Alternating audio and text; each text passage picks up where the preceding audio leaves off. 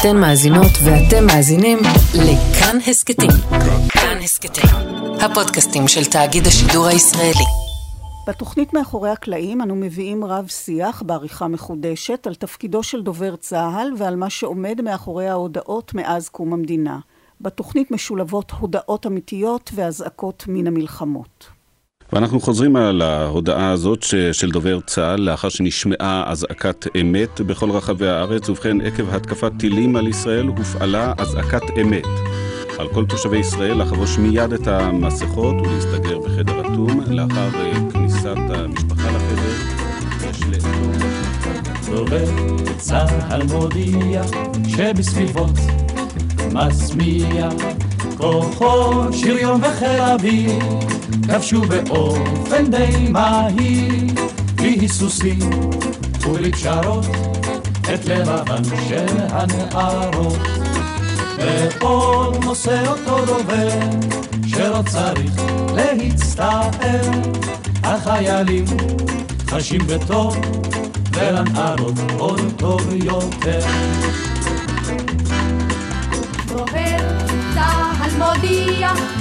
דובר צה"ל מודיע על הודעות דובר צה"ל מקום המדינה. משתתפים הכתבת לענייני צבא של כאן ושל כל ישראל לשעבר כרמלה מנשה, הפרופסור אורי בר יוסף מבית הספר למדעי המדינה באוניברסיטת חיפה, ודובר צה"ל לשעבר, השר וחבר הכנסת הדוקטור נחמן שי. אני רותי קרן מגישה ועורכת. שלום לאורחים באולפן. הנערים, הזם שלנו זה ברור. הודעת דובר צה"ל בפתיחת מלחמת המפרץ הראשונה היא אולי ההודעה המפורסמת ביותר מבין הודעות דובר צה"ל, או זו שאנחנו זוכרים יותר מן האחרות.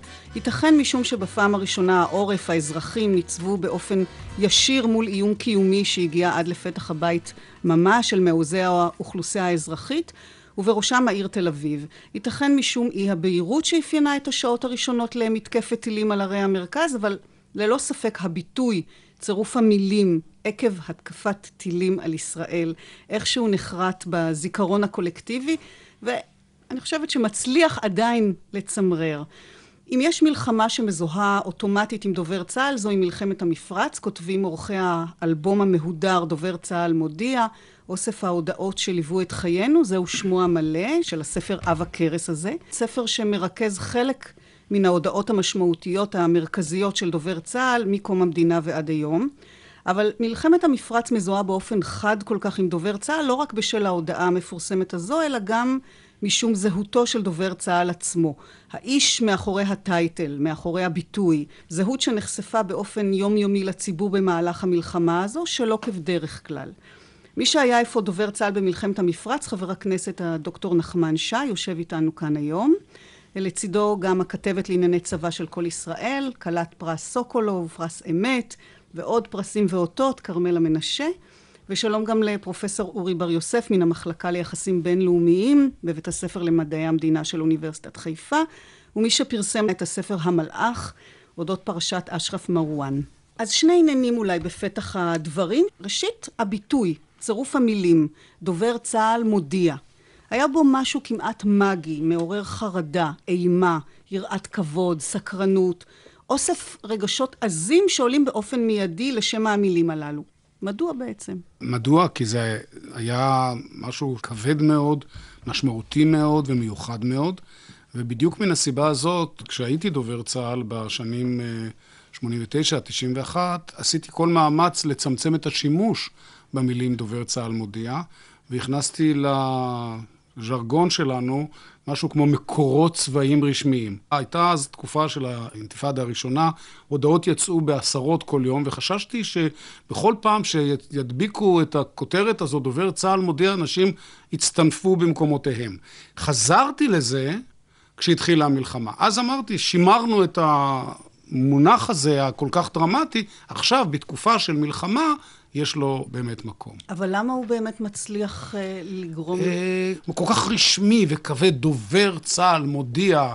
זו עובדה, ואולי צריך לנתח אותה יותר. בטח אורי או כרמלה יגידו למה זה... אורי הוא הפרופסור. הפרופסור חקר. הוא יגיד. אני אה, לא חקרתי את זה, אבל אה, אני אגיד את זה מנקודת ראותו של מי ששמע לא מעט את ההודעות האלה. ודבר אחד ברור, בניגוד לכל מקור אינפורמציה אחר, זה הסמכות, זה. מי שיודע, זה מי שאפשר לסמוך על המילה שלו. ולכן להודעות של דובר צה"ל יש משקל הרבה יותר גדול מאשר לכל אה, גורם אחר שמדווח על מה שקורה בתחום הביטחוני. אני חושבת דווקא שהמעמד אה, של אה, דובר צה"ל קצת נשחק. בעבר ההודעה הזאת הייתה מאוד דרמטית.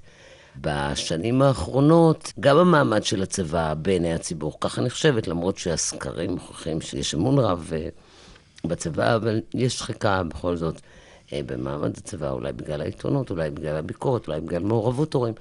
בכל אה, מה שקשור כבר לא מקודש כפי שהיה בעבר.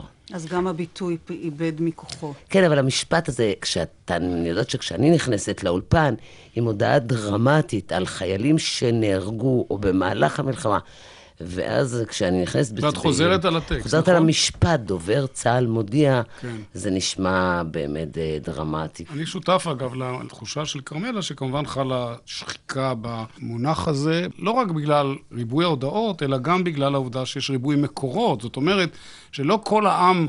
מחכה שכרמלה תיכנס ותאמר דובר צה"ל מודיע, יש סבירות רבה מאוד שהמידע הזה כבר הגיע בצינורות אחרים. כרמלה תהיה לפעמים החותמת הסופית והמשמעותית וה, והרשמית, אבל היא לא תהיה הראשונה. יש פה נקודה נוספת שהיא מעניינת, ורואים אותה בהתפתחות ההיסטורית, וזה הפרופורציה בין כמות והבשר שיש בהודעות דובר צה"ל מול הכמות והבשר שצה"ל עצמו מנפק. והאיכות שצה"ל מנפק. אנחנו לוקחים את מלחמת ששת הימים, שעל דעת הכל הייתה המלחמה המוצלחת ביותר של מדינת ישראל. ומסתכלים על הודעות דובר צה"ל והן מאוד uh, מצומצמות. אם אנחנו חוזרים למלחמת המפרץ, אני מזכיר, זו מלחמה שצה"ל לא ירה באף ירייה אחת, הלוחם היחידי היה uh, נחמן שי, כן? אז אנחנו רואים פה איזושהי קורלציה כמעט כן. הפוכה בין מה שצה"ל עושה לבין כמות העבודה של דובר צה"ל. כן, אנחנו תכף נפתח את זה, אבל באמת האספקט השני מתקשר אולי לדברים שאמרנו קודם, אודות האיש שמאחורי התפקיד, או ההיבט האנושי מאחורי הביטוי הזה, דובר צה"ל מודיע. כי מי זה בעצם דובר צה"ל שמודיע? נחמן, אולי אתה תפוגג עבורנו את הערפל סביב הדמות עד היום, הזאת. עד היום 24 דוברים. הראשון ביניהם היה משה פרלמן, אזרח, שהיה גם דובר צה"ל וגם דובר משרד הביטחון וגם ראש לשכת העיתונות וכדומה. אחר כך באו דוברים שמקורם היה באגף המודיעין של צה"ל, דוברים שהרקע שלהם היה אכ"א.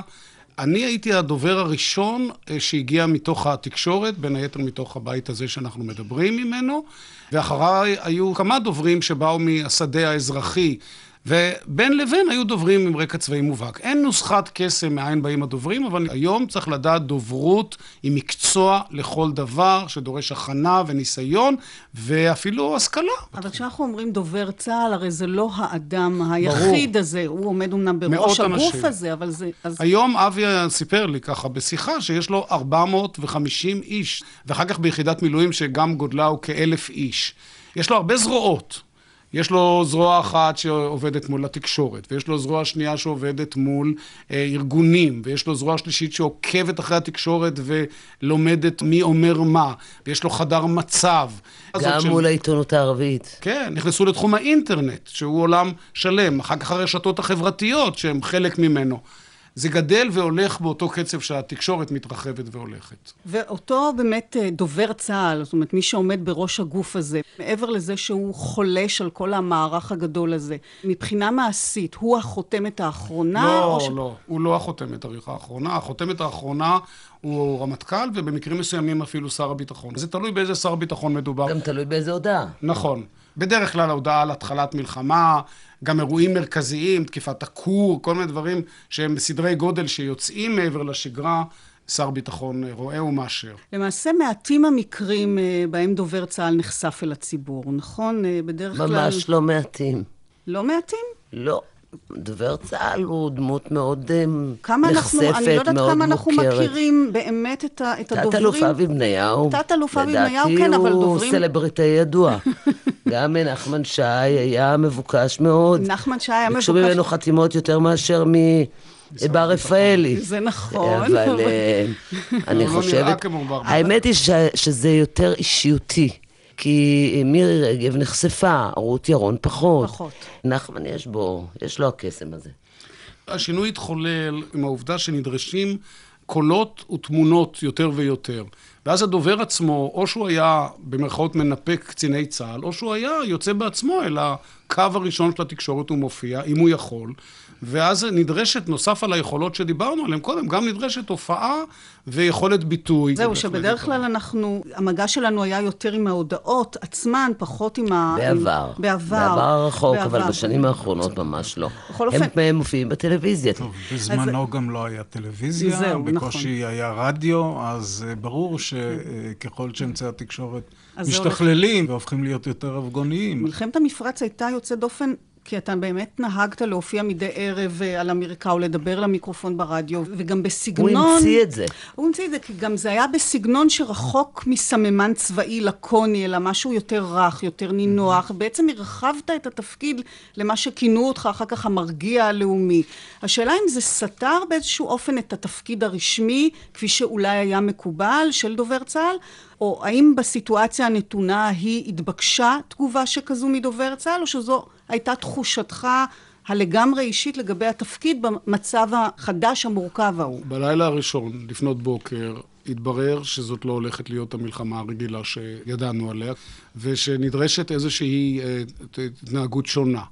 אני זוכר את אותו חדר שבו ישבו כל ראשי הצבא, כולל שר הביטחון, והיו להם מפות נורא גדולות, והם הסתכלו למקומות מאוד מרוחקים, ואני דפקתי על הדלת ואמרתי להם ש... שיש איזה שישה מיליון איש שיושבים עם מסכות בחדרים אטומים, פעם ראשונה בחייהם, מאוד מבוהלים. מה אני עושה איתם? הם אמרו, זה אחריות שלך. עכשיו, זאת לא הייתה באופן מיידי אחריות של דובר צה"ל, זו הייתה יותר אחריות של מערך ההגנה האזרחית. העניין הוא שלא הייתה בכלל היערכות. הוא פשוט נכנס לתוך נישה, הוא עשה את. זה מצוין.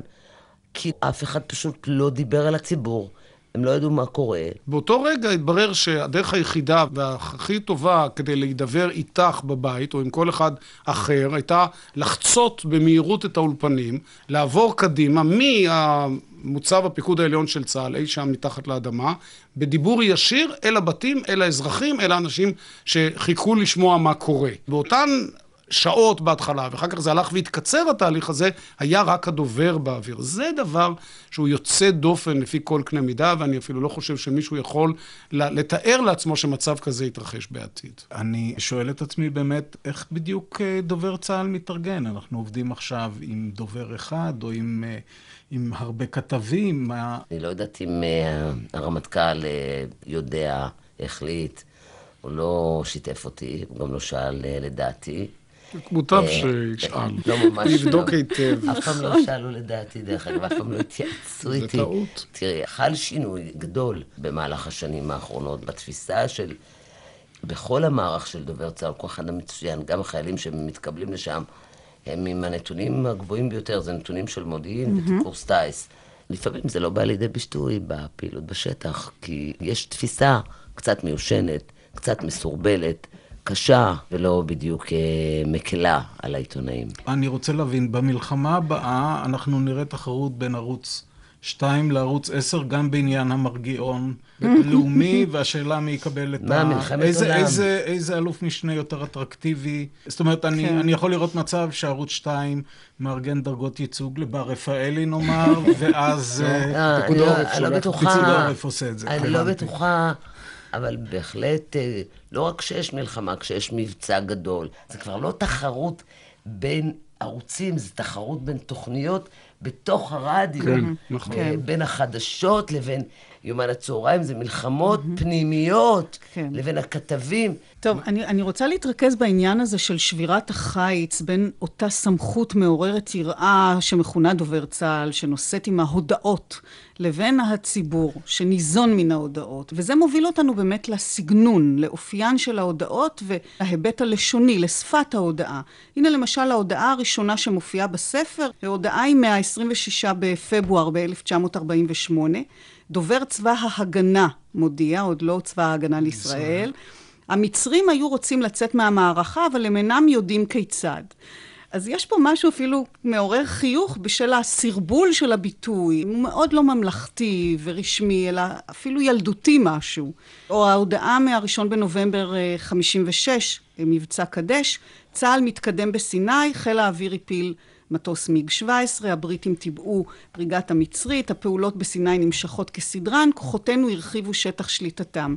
הכל וזה... גם לוחמה פסיכולוגית, זאת אומרת, לדעתי דובר צה"ל. חלק מההודעות של אז שימשו את כל מיני מחלקות אמ"ן ו... ואת אה, משרד ראש הממשלה ומוסד ושב"כ. אלה היו ההודעות. ההודעות לא היו בהכרח אמת צרופה. כן. ההודעה הזאת היא לא אמת צרופה במיוחד, מכיוון שההודעה היא באמת חתומה 26 לפברואר 48, הצבא המצרי נכנס למלחמה ב-15 במאי 1948, אז זו הודעה שקצת הקדימה את זמנה. זה בעצם צריך להיות 49, והנה לנו אה, פשלה ראשונה כן. של דובר צה"ל. אה, יופי. אני אה, צריך לומר שתמיד דובר צה"ל שאל את עצמו אל מי הוא מדבר בעצם. וגם הקהלים הלכו והתבלבלו במשך הזמן. כי תמיד היה לנו את הקהל הביתי שלנו, שאיתו כאילו אפשר לנהל איזה אה, דו-שיח כזה חברי, פנימי, גם אפשר להגיד ששש, אל תספרו, ולהזמין את ועדת האורחים, וזה מסתדר יפה. ואחר כך ההודעות האלה הן גם עוברות אל הסביבה הקרובה, שזו בדרך כלל סביבה דוברת ערבית. שם, מה שכרמלה אומרת, יש כבר איזה, איזה אפקט של הרתעה, שימו לב, צה"ל הגדול והחזק מגיע, הוא יעשה מה שהוא יעשה, ואז יש את האפקט הבינלאומי. מה זה עושה כשזה מתקבל בחוץ לארץ? האם זה משרת את האינטרסים שלנו או לא? איך זה עובד מול המערכת המדינית? הלוא זה צריך להיות משולב. כלומר, פעם אפשר היה לדבר בשלוש שפות, כמובן שהדברים האלה חלפו. היום כל הודעה שיוצאת בעברית, באנגלית, בערבית, היא מתורגמת, היא עוברת לכל הבמות, ואין יותר uh, שיח שהוא רב פנים כל כך. אבל אני רוצה לדבר באמת על התמציתיות של ההודעות, על האורך של ההודעה. הן uh, לא מסגירות אינפורמציה, הן מאוד לקוניות, מאוד יבשות. הנה למשל ההודעות ממלחמת ששת הימים. הר הבית בידינו אומר מוטה גור בהתרגשות. אבל דובר צה"ל יוצא בהודעה קצרה ותמציתית, היום לפני הצהריים פרץ צה"ל לעיר העתיקה. זהו, אין פאתוס. השאלה אם דובר צה"ל צריך לייצר פאתוס, או להפך, כוחו במינוריות שלו. זה נורא לא חוכמה לנסח הודעות כשמנצחים. נכון. הבעיה היא לנסח את ההודעות נכון. כשרע, כשחוטפים. כשיש מחדל. כשיש מחדל, כשיש הרוגים. ואז הידיים רועדות, ואתה כבר לא יודע מה אומרים, ואתה משתדל לעודד מצד אחד. והיו כמה אירועים כאלה קשים. היה סיפור עם סיירת מטכ"ל, והיה סיפור... אסון השייטת בצור, והמסוקים. אסון השייטת לא בצור. לא, סליחה, אסון שייטת ואסון, נכון, נכון. אסון צור. שני אסונות. שני אסונות, כן, והיה...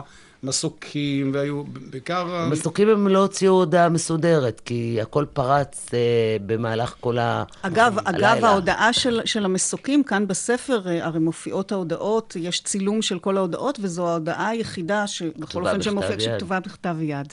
אבל אני רוצה עוד רגע, אורי, בעניין הזה של מלחמת ששת הימים, אתה אומר, נחמן, שזה קל יותר כשמנצחים, ברור. אבל הנה, אה, נאמר פה על ידי עורכי הספר, שכל הודעות דובר צה"ל ממלחמת ששת הימים לא שיקפו בעצם את גודל ההישג הצבאי, והם שמרו על טון מאופק ולקוני ונטול רגש ומנוגד לאופוריה שהחלה להתפשט בציבור הישראלי.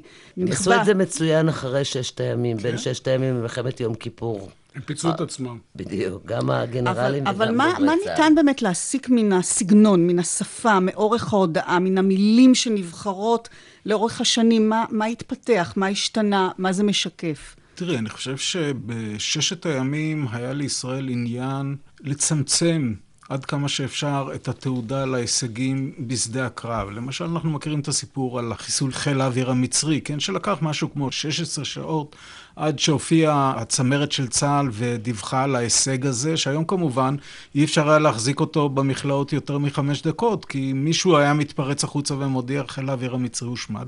אז זה היה אפשרי. אני חושב שלישראל היה עניין להשיג את מירב ההישגים, כאשר יש יד כבדה של האו"ם שעלולה להפסיק את המלחמה.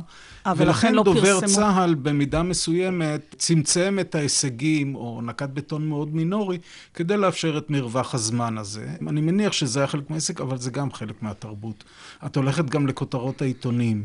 אז נכון שהן בומבסטיות, אז יש הר הבית בידינו, אבל עדיין זה בפורמט שבכל זאת משאיר מקום גם לדיווח במעריב או בידיעות, לעוד ידיעות ולעוד אינפורמציה. יש לי את העיתונים האלה בבית, אני מסתכל עליהם לפעמים. אני אתן לך דוגמה לסתירה כזאת בין המציאות לבין ההודעה. אני זוכר את uh, סוף מלחמת יום הכיפורים, הייתי אז כתב צבאי בטלוויזיה, והיינו עם כוחות צה"ל שם על התעלה, וצה"ל לא התכוון לכבד את הפסקת האש, לפחות לא בשעות הראשונות, לא. וניסה בהתפרצות מהירה וקטלנית מבחינתנו לרוץ לכיוון סואץ ואיסמעיליה. ואני זוכר שאני יושב שם עם החיילים, לא הייתי בתוך סואץ, אבל עם אותה אוגדה, ואני יודע שזה לא נגמר. בעוד שברדיו מודיעים, ומהאו"ם מודיעים, נפלה החלטה, תהיה הפסקת אש החל משעה זו וזו, ואני שומע את האש ואני רואה את הפקודות ואני רואה את החיילים יוצאים, ואני מבין שיש פה שפה דו-לשונית. מדברים ועושים דברים שונים. זו שיטה ידועה, אגב, במלחמות, נכון?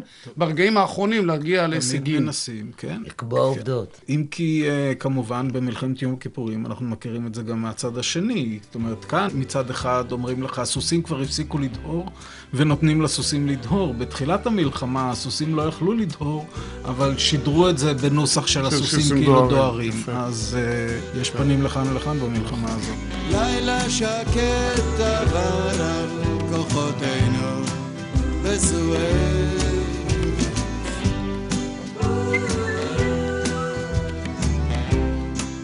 מה באמת הסיבה לדעתכם שמשפטים מסוימים אה, כמו אלה שהזכרנו קודם, אבל יש גם נוספים, כמו כל מטוסינו חזרו בשלום לבסיסם, או לילה שקט עבר על כוחותינו בסואט, שמאיר אריאל אחרי זה עשה מזה שיר. מה הסיבה שמשפטים כאלה הופכים למטבעות לשון, למין עוגנים כאלה מאוד מושרשים בתרבות המילולית? כי חוזרים עליהם כל כך הרבה פעמים. זה דפוס. אבל תראי, כל אחד מפתח חוש במדינת ישראל, בטח אנשים בגילי, נכון. שלמשל, כשכרמלה תגיד שהיו חילופי אש קשים, אז אני יודע שזה לא נגמר בשלום. כשרון ארד אה, נפל אה, בשבי, והמטוס אה, המטוס שלו נפגע והוא נפל בשבי, הייתה הודעת דובר, אבל לא אמרו כל מטוסנו שבו בשלום. ומקפידים להגיד את המשפטים האלה. או כשיש אה, באמת חילופי אש ויש נפגעים, לא אומרים אין נפגעים בקרב אה, חיילי צה"ל. מקפידים, אני לפחות מקפידה מאוד להגיד את הדברים האלה. כן. כי זה הרגישויות, ואלה הדברים החשובים ביותר כן. בעצם לציבור שמאזין. לילה שקט עובר על כוחותינו בצידו.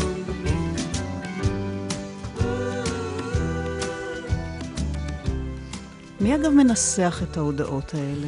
לאורך הרבה שנים, למשל, היה אזרח עובד צה"ל בשם רובקה לוויתן, זיכרונו לברכה, שהייתה לו היכולת, הוא היה עיתונאי לשעבר, והוא היה יודע לקבל את כל האינפורמציה, וצ'יק צ'יק לנסח את זה, וזה דרש מיומנות, אבל כבר היה, היו, היו פורמטים, אז זה היה יחסית uh, פשוט. אבל uh, היום זה אחד הקצינים ביחידת uh, דובר צה"ל, אם מדובר על, uh, הודעות דובר צה"ל. אבל אני אומר, יש מקומות שהדובר מקבל הודעה מוכנה. שהכינו בשבילו במטה הכללי באיזשהו מקום וכן הלאה, כי זה נושאים מאוד רגישים, וכל מילה שוקלת משקל כבד, ולכן צריך להיזהר ולחשוב אלף פעם איך אומרים מה. זכורה לך הודעה שבאמת גרמה לך בתקופה שבה אתה אה, היית בתפקיד, גרמה לך להתלבטות מאוד קשה, לייסורי מצפון, לא יודעת, משהו הייתה הודעה ש... שעסקה בחיילים שנפגעו בעזה, ושני חיילים נהרגו, והכרתי את ההורים, והידיעה פשטה כרגיל בציבור, והיה צריך לעכב אותה, והרגשתי את הסתירה העצומה הזאת בין הרצון כבר לצאת קדימה, והצורך ביחד עם זה לכבד את רצונם של המשפחות, ובעיקר קרובים שהיו צריכים להגיע מחוץ לארץ. אבל היו הודעות, האינתיפאדה ייצרה הרבה מצבים אה, מסובכים, כי היינו מקבלים דיווח מצינורות הדיווח הצבאיים, אבל אז היה צריך גם לפעמים לחכות, כי פתאום מהצד השני הפלסטיני, שכמובן השתכלל מאוד במהלך השנים, הייתה פתאום מגיעה גרסה אחרת, שונה. בהתחלה חשבנו שהם משקרים, הם לא יודעים על מה הם מדברים, הם ממציאים, ואני מודיע לך את זה, הנה דובר צה"ל מודיע, שלפעמים הם גם צודקים. ולפעמים הקצינים שלנו משקרים. אני רציתי לשאול, אז זה דובר צה"ל, מה הוא עושה במקרה כזה, כן? כאשר הוא יודע או, שדיווחי הצבא אינם נכונים, ודיווחי הפלסטינאים במקרה הזה כן נכונים. הוא עושה לא רק ככה. הפלסטינאים, גם חיילים, גם מורי מקורות חיילים. אחרים, בסדר. היום גם מתוך צה"ל כבר דולפת האינפורמציה, והיום יש לנו כל מיני ארגונים של חיילים כאלה ואחרים במילואים שכבר מרכזים את המידע, ועוד ארגונים שצמחו בסביבה. אני נתקלתי בזה. נתקלתי במצבים כאלה, ואז פרסנו את נציגי דובר צה"ל עד לרמה של חטיבות. שנית, אנחנו בעצמנו, באוזנינו ובעינינו אה, טיפחנו רגישות, והיינו בודקים ובודקים ובודקים את המידע, ומאמתים אותו ומבקשים את אישור האלוף וגורמים צבאיים הכי בכירים כדי לדעת שהוא עומד מאחורי זה. ואלוף בצה"ל לא ממהר לתת גיבוי להודעה אם יש לו ספק לגבי המהימנות שלה. זה היה הנייר לקמוס שלנו. אני חושבת שבגדול, אה, דובר צה"ל משתדלים, כמדיניות, לא לשקר, כי הם מבינים את העיתונות והם מבינים, מבינים את העבודה. אבל הרבה פעמים זה בכלל לא בעיה של דובר צה"ל. זה קצינים בשטח שמדווחים, מוסרים תגובות שקריות, ודובר צה"ל נאלץ לעמוד מול עיתונאי ולמסור לו מידע לא נכון. ואז יש ויכוח בין העיתונאי לבין דובר צה"ל, שחוזר חזרה לחטיבה או לגדוד או לאוגדה, או למפקד האוגדה ואומר לו, סיפור שנתת לי לא נכון, הכתב מתעקש. ובסופו של דבר היו לא פעם מקרים שחיכיתי חודש, חודש וחצי, עד שאימתתי אותם אל מול העדויות ואמרו, סליחה, טעינו, המפקד שיקר. מה לעשות, צבא גם משקרים. כן, תכף ניגע בעניין של השקרים. והספר כאמור פורס אה, שפע רב של אה, הודעות. אירועים מרכזיים בתולדות המדינה, נזכיר אולי כמה מהם בשמותיהם. חטיפת מטוס סבנה, הפלת המטוס אה, הלובי, אסון צור, תקיפת הכור בעיראק, מבצע אנטבה, הפלת מטוסו של רון ארד, פרשת ג'ונתן פולארד, מבצע שלמה, אסון צאלים, מותו של אילן רמון ועוד ועוד. כמובן הודעות רבות מן המלחמות כולן. אז אה, פתחנו בהודעה המפורסמת על מלחמת המפרץ, אבל ההודעה אולי הדרמטית ביותר, המפתיעה ביותר, היא ההודעה מה-6 באוקטובר 1973, בשעה 2.28. דובר צה"ל מודיע. כאן שידורי ישראל מירושלים ברשת א' וב', שלום רב וגמר חתימה טובה. השעה שלוש. דובר צה"ל מוסר כי סמוך לשעה שתיים פתחו הכוחות המצריים והסוריים בהתקפה בסיני וברמת הגולן. כוחותינו פועלים נגד התוקפים. בישיבה שלא מן המניין של הממשלה מסר... סיר בשר, סיר בשר, סיר בשר, להמריץ גורמים סיר בשר. הממשלה רשמה לפניה כי לאור הידיעות האלה ניתנו הוראות לגיוס חלקי של מילואים. השרים הוסמכו להוציא את צווי החירום הדרושים. זו לשון ההודעה. פתיחת מלחמת יום הכיפורים אה, בצהרי היום, הודעה, שוב, יבשה, לקונית, לא מגלה הרבה. אז דובר צה"ל מעדן אה, את המציאות האיומה, ובעצם מציג לציבור הישראלי את אה, חצי הכוס המלאה. משקר. במקרה הזה, פשוט משקר. כן, אבל זה שקר שאנחנו יכולים להבין אותו. כי אה, כמו שאמרה גם אה, חנה זמר לגולדה מאיר, אני חושבת שאי אפשר להבין שקר, אי אפשר להבין את השקר של מלחמת המפרץ, כשאמרו לנו שהמסכות הן מופלאות, והמסכות היו פשוט או, חסרות הזמנתי אותי עכשיו. קרב גדול. חסרות שחר. אה, שחיילים וילדים. ומשפחות ותינוקות התמודדו עם הדבר הנורא הזה, שלא. הייתה לו שום השפעה, לא על כימי ולא על ביולוגי ולא על כלום. ביולוגי הוא לא התיימר. והיה עיתונאי, זאב שיב, זיכרונו לברכה, שהיה בידיו הדוח שקבע שבעצם, וזה עניין של תפיסה, האם לפרסם במהלך המלחמה, מלחמת המפרץ, שהמסכות האלה הן לא אפקטיביות, או לא לפרסם, והוא לא פרסם. אני הייתי מפרסמת. אני תראו, הפטנט הזה שהדובר הצבאי או דוברים רשמיים לא מודיעים בדיוק את האמת, הוא לא פטנט ישראלי במצבים מאוד לא נוחים, מצבים קשים. וכמובן שראינו את זה בכל מיני מלחמות אחרות, בצבאות אחרים, ראינו את זה במלחמת העולם השנייה, על ימין ועל שמאל, כי שמירת המורל של האוכלוסייה היא כמובן משימה מאוד uh, חשובה במצב כזה. אני באמת חסיד אמירת האמת. במקרה הספציפי הזה של מלחמת יום כיפור, וגם במלחמת המפרץ.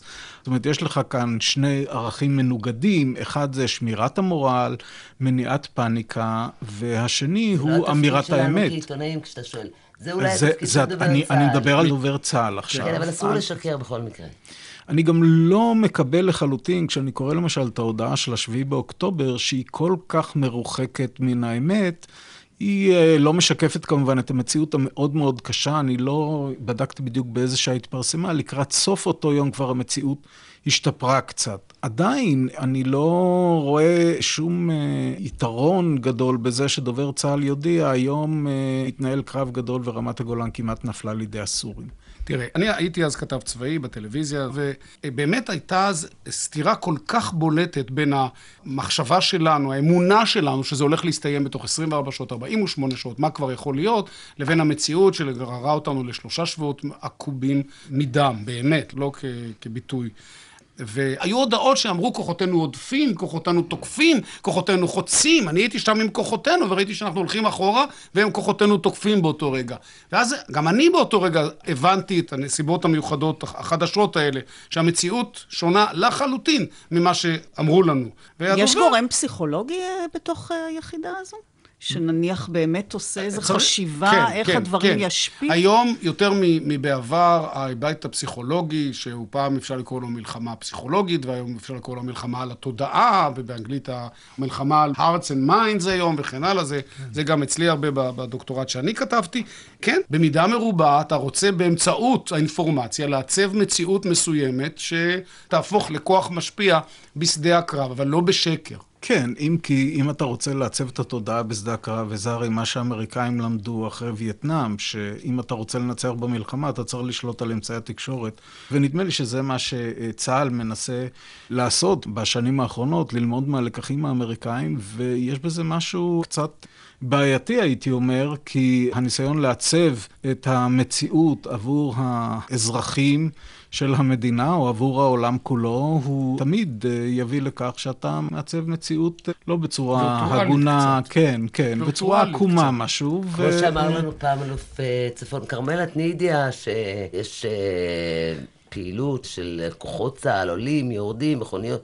אמרתי לו, אני לא רואה שום פעילות. זאת אומרת, בואי נפחיד קצת הסורים, מה יש? כן. זה כן. מיום שהמילים חוסן לאומי תפסו כן. מקום מרכזי, אז אתה חושב כן. איך אתה מעצב גם את התפיסה של הציבור לגבי הנסיבות, בגלל שבלי חוסן לאומי אתה לא יכול להתמודד היום, וזה מחזיר אותנו לתחילת התוכנית, למלחמה הראשונה שנופלת כולה בעורף, ולתחושה הציבורית, איך אנחנו עומדים במלחמה כזאת ומה היכולת שלנו. אני רוצה להשיב לכרמלה בעניין המסכות, כי אני לא אתן לה להתחמק מזה, שאנחנו פעלנו תחת אמונה וידיעה מלאה שהמסכות האלה נותנות הגנה.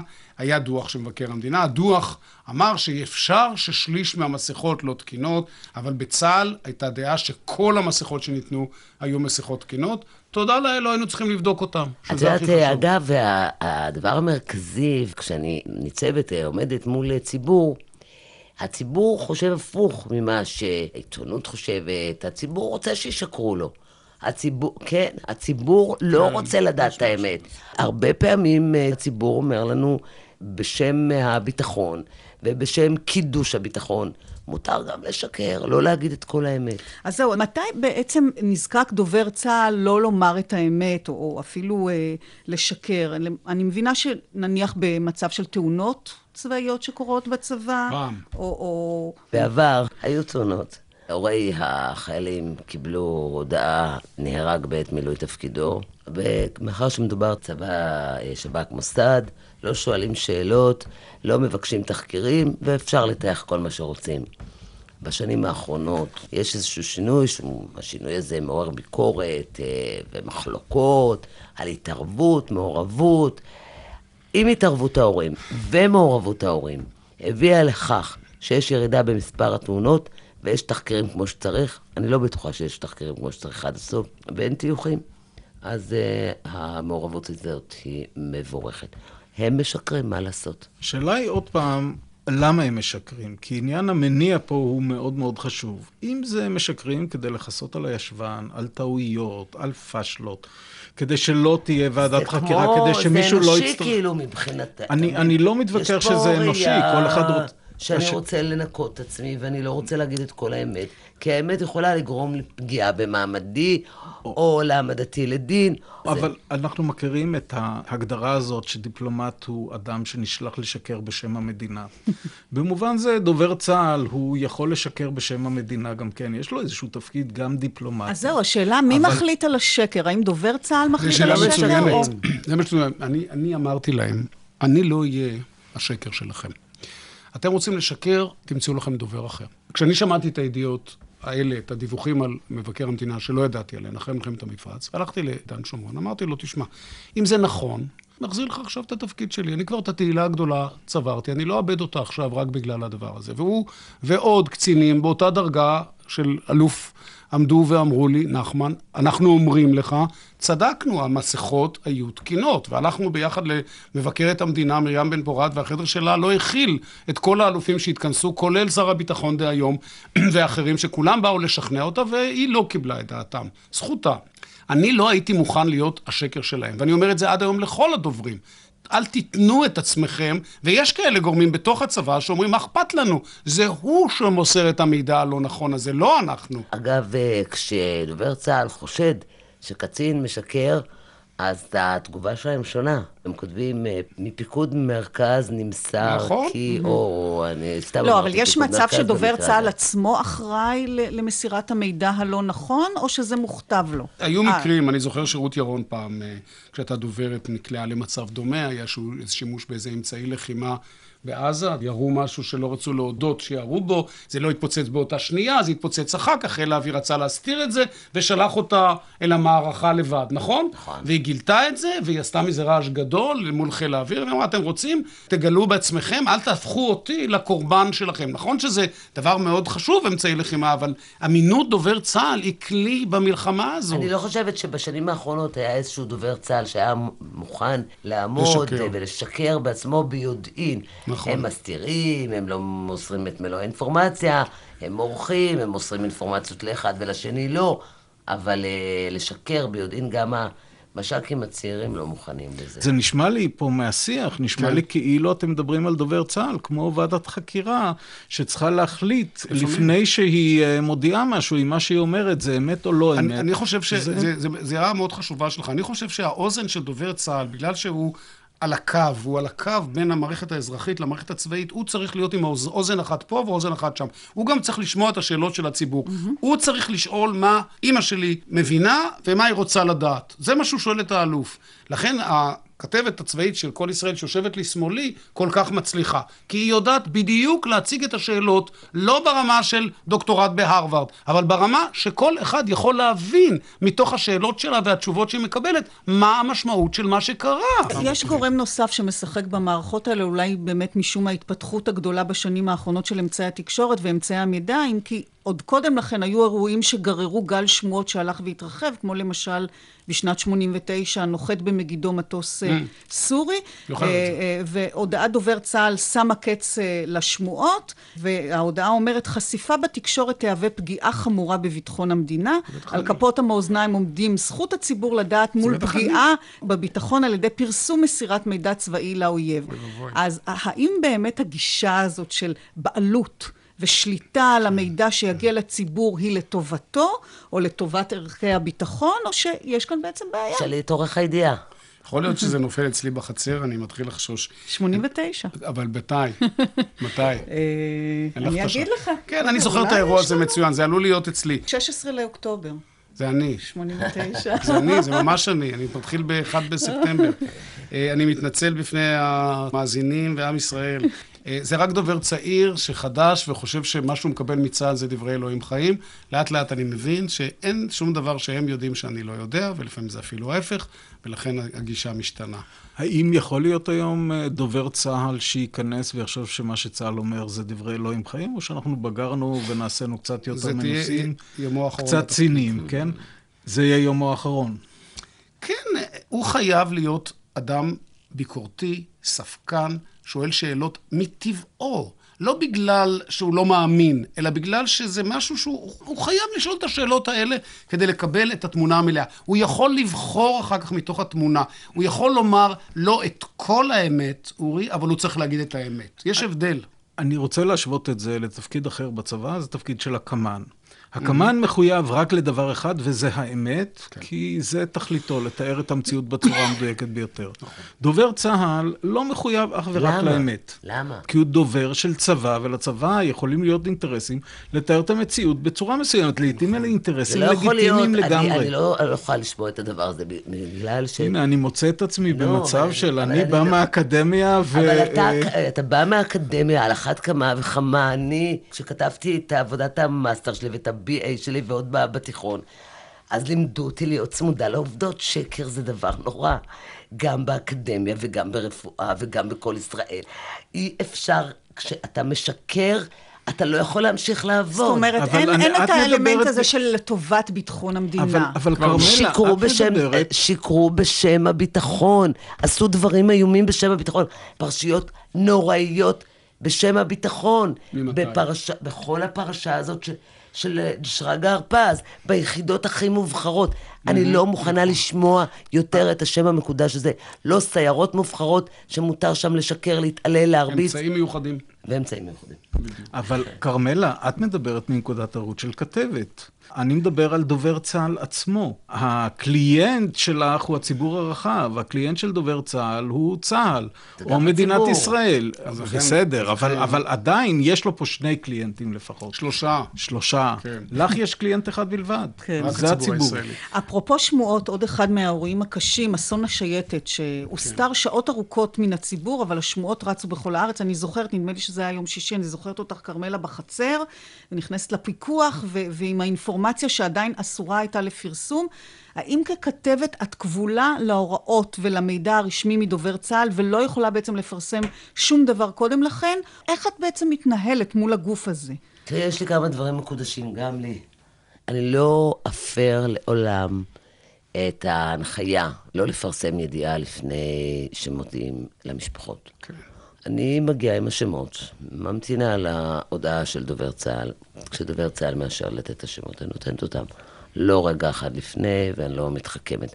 עם השנים התגברה הסתירה בין השחרור הידיעה הזאת, שהוא קשור בלהודיע למשפחות, ולפעמים קרובים שלו בארץ, ועוד נדרשות עוד שעות יקרות, ובאותו זמן המידע שמתפזר לכל הכיוונים, הוא נכון. כל כך עובר מפה לאוזן, שזה ציונור התקשורת הכי מהיר. גם אה, היום אנחנו מדינה כל כך קטנה, כן. אני זוכרת שהבן שלי יוסי גינוסטר נהרג בעזה. נכון. ואנחנו כולנו ידענו. זה דיברתי. הנה, פה יש את השמועה על שמועת השווא, על המסוק של הרמטכ"ל וסגנו שהתרסק. ג'נין. ג'נין, כן. אה, ג'נין, זה היה נורא. וג'נין היו כל הזמן הרוגים נוספים שלא היו ולא נבראו. אז כאן דובר צה"ל נדרש למשימה בלתי אפשרית. הוא צריך מצד אחד להתמודד עם התקשורת שדורשת, ובעיקר היום התקשורת הלא ישראלית שאין לה שום מחויבות, ועם האינטרנט שהוא בכלל איזה שחקן זר וחדש, ולעומת זאת המשפחות... אבל אם לא מדובר על, על הודעה על נופלים, כן? אלא הודעות מסוג אחר. את מחכה עד לא. ש... אני לא מחכה אם אני יודעת, אם יש לי המידע או יש כן. לי אינפורמציה, אני מפרסם את הדברים האלה מאוד ברורים ומאוד חד משמעיים, ואין שום פיתולים בדרך. בכל מקרה, הנושא הזה עבר אה, שינוי במהלך השנים. אני רוצה לשאול אותך, אורי, עד כמה באמת ניתן ללמוד מן ההודעות, כפי שהן באמת אה, נפרסות בספר הזה, על התקופה, על הלכי הרוח החברתיים, התרבותיים?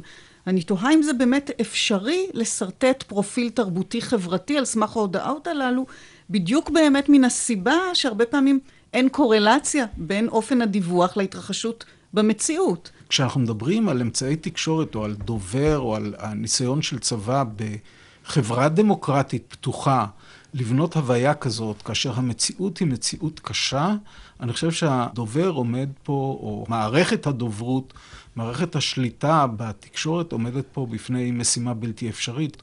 אני אה, מסתכל על ההודעות, אז הן הופכות להיות אה, בלשון אה, פחות פורמלית, mm-hmm. עם יותר mm-hmm. חיות, שזה כמובן mm-hmm. מה שקורה לאמצעי התקשורת בכל מקום. האם אנחנו נמצאים במצב שבו דובר צה"ל מרגיש שהוא צריך להתחרות בערוצי הטלוויזיה או בעיתונות? אני לא יודע. לי כקליינט, יכול להיות שאני לא הקליינט הכי טיפוסי של הודעות דובר צה"ל, חסר היובש והאיפוק של פעם, ובאמת לא הייתי רוצה, יש לדובר צה"ל, יש נציג בערוץ 2, ולא צריך אה, להתחרות בו, כן? תהיה אתה היבש והלקוני. כלומר, אתה בעד, לצ... בעד הסגנון הזה. אני בעד חזרה ללקוניות, אבל כן. לא רק בעניינים צבאיים, גם בנושאים... הנה, הנה, באמת, אפרופו. הלקוניות, אז למשל הדיווח על מבצע אנטבה, זה לא משהו שהיה צריך להסתיר, נהפוך הוא היה מבצע מזהיר וגרנדיוזי. הודעת דובר צה"ל איננה ממחישה את גודל ההישג, והוא מסתכם בהודעה בכמה מילים יבשות ועובדתיות, נהדרות לחלוטין כן, את הממד ההיסטורי. זה, זה לא היה פשוט. לפעמים המציאות היא כל כך מורכבת. מתפרצת, שלא צריך להגיד יותר מדי.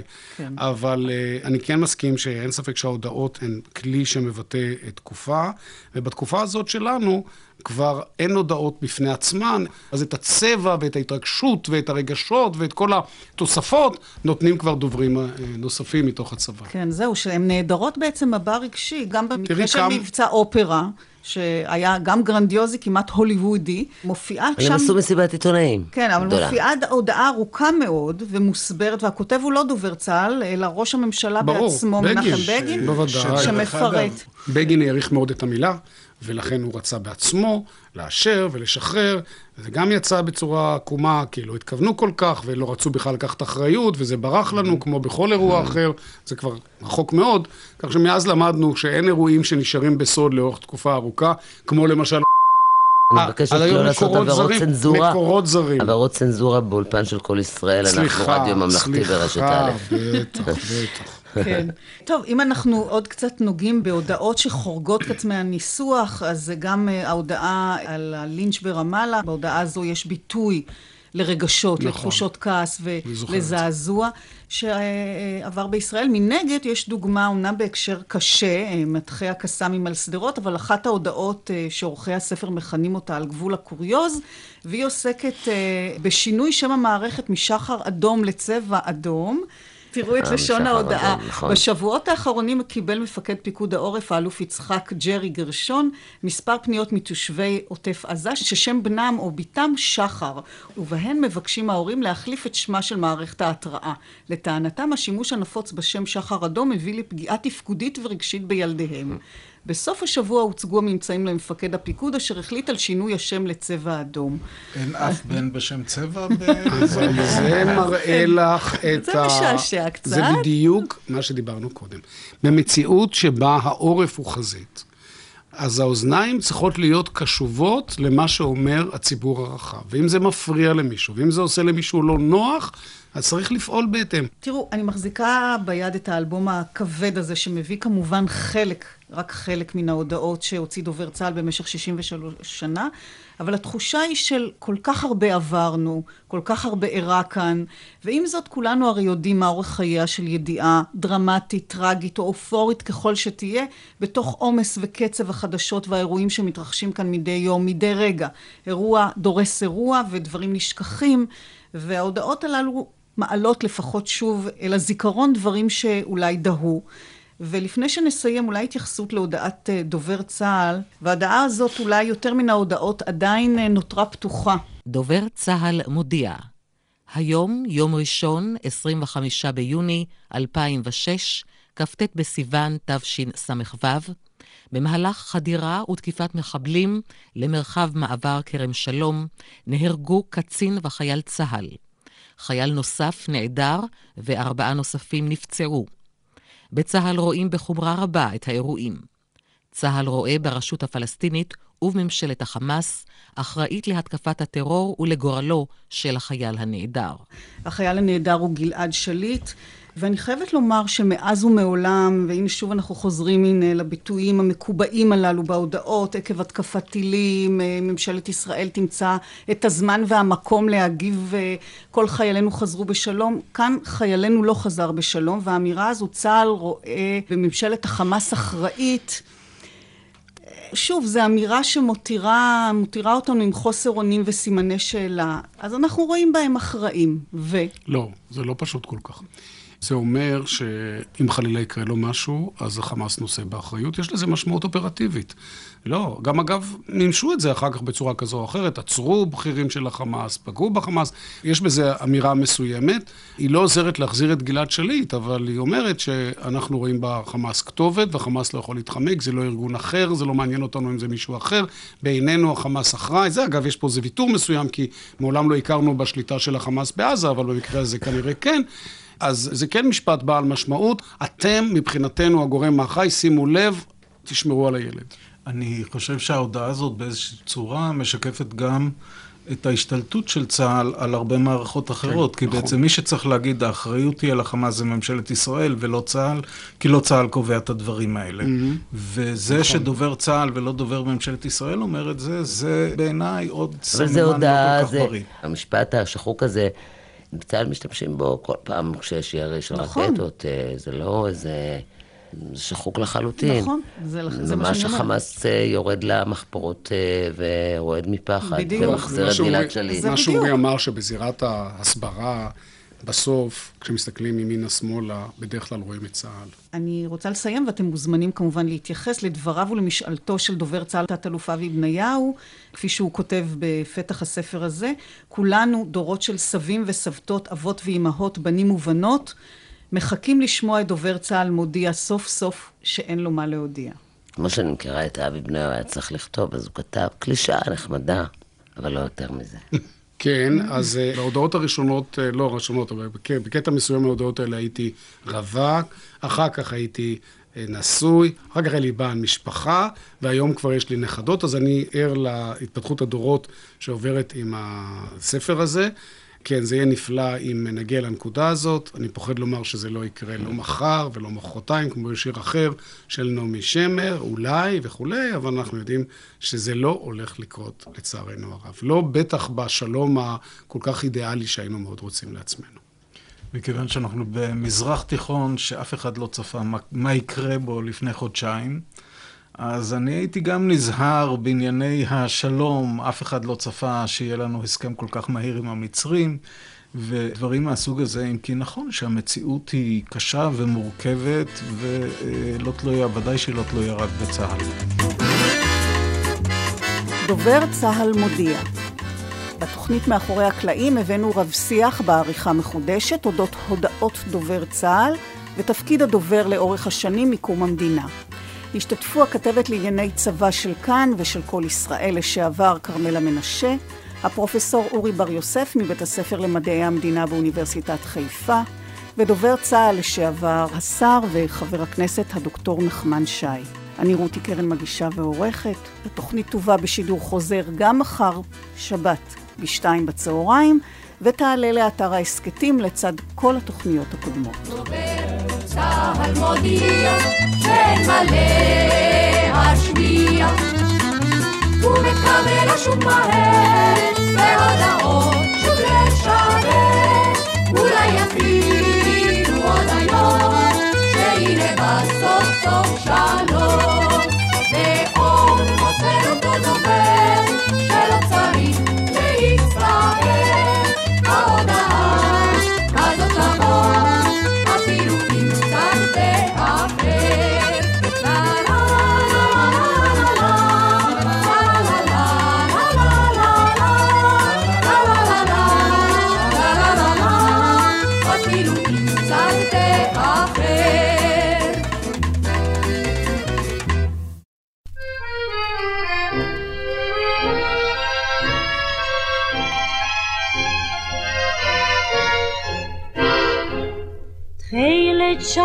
שמיים, סלע אדם, רגב אדמת טרשים.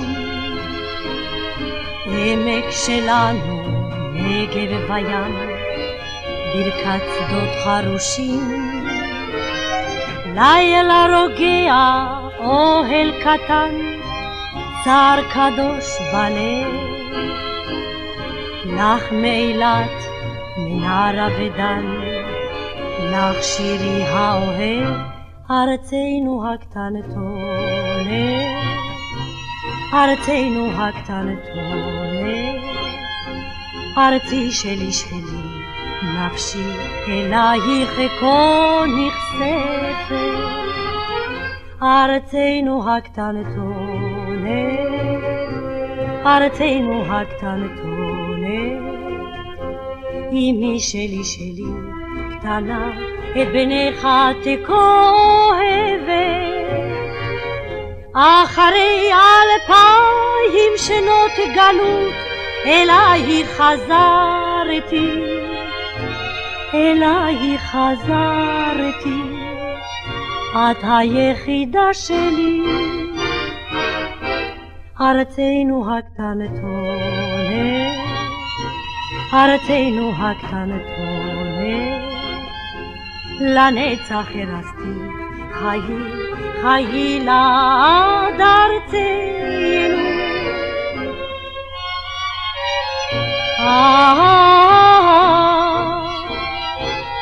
אחרי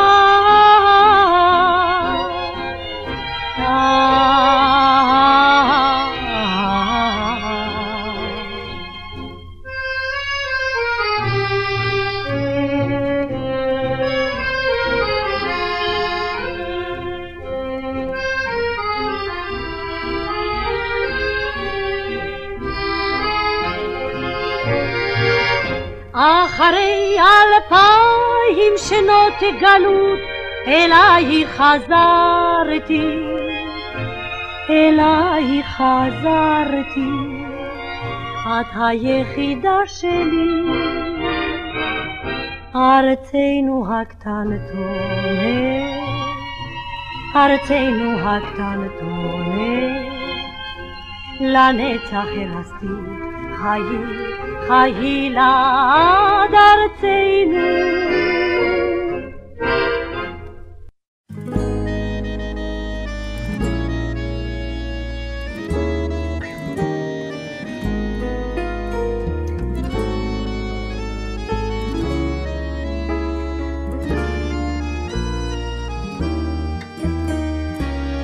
כדור שמיים בבוקר קר גשם תופף על שמשות, רטט שפתיים, חיוך קומה, צחוק בעיניים דומעות, רציף רכבת, פנס חיוור, בתחנה עזובה, אש ושלהבת בלבב בוער, הפרידה עצובה. אל נא תאמרי לי שלום, אמרי רק להתראות, כי מלחמה היא חלום, טבול בדם ודמעות, ואין עוד שחר ליום, מה עגומים הלילות, על כן אל נא תאמרי שלום. אמרי רק להתראות. כופות ידייך אותן אנשך, מחוג דוהר על שעון. חברו פנייך גרון חולם, כן זה צלצול אחרון. שמשה נופלת, עוד נשיקה, הגלגלים כבר חורקים. יד מנפנפת ובלחישה אוסיף עוד כמה מילים אנא תאמרי לי שלום אמרי רק להתראות כי מלחמה היא חלום טבול בדם ודמעות ואין עוד שחר ליום מה עגומים הלילות, על כן נא תאמרי שלום, אמרי רק להתראות.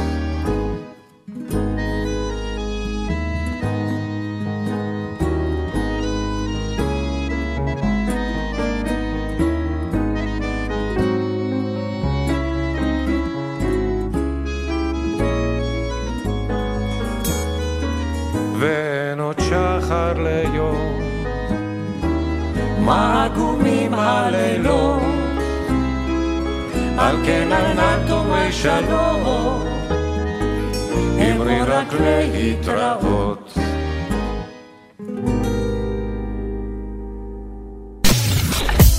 אתן מאזינות ואתם מאזינים לכאן הסכתים. כאן הסכתים, הפודקאסטים של תאגיד השידור הישראלי.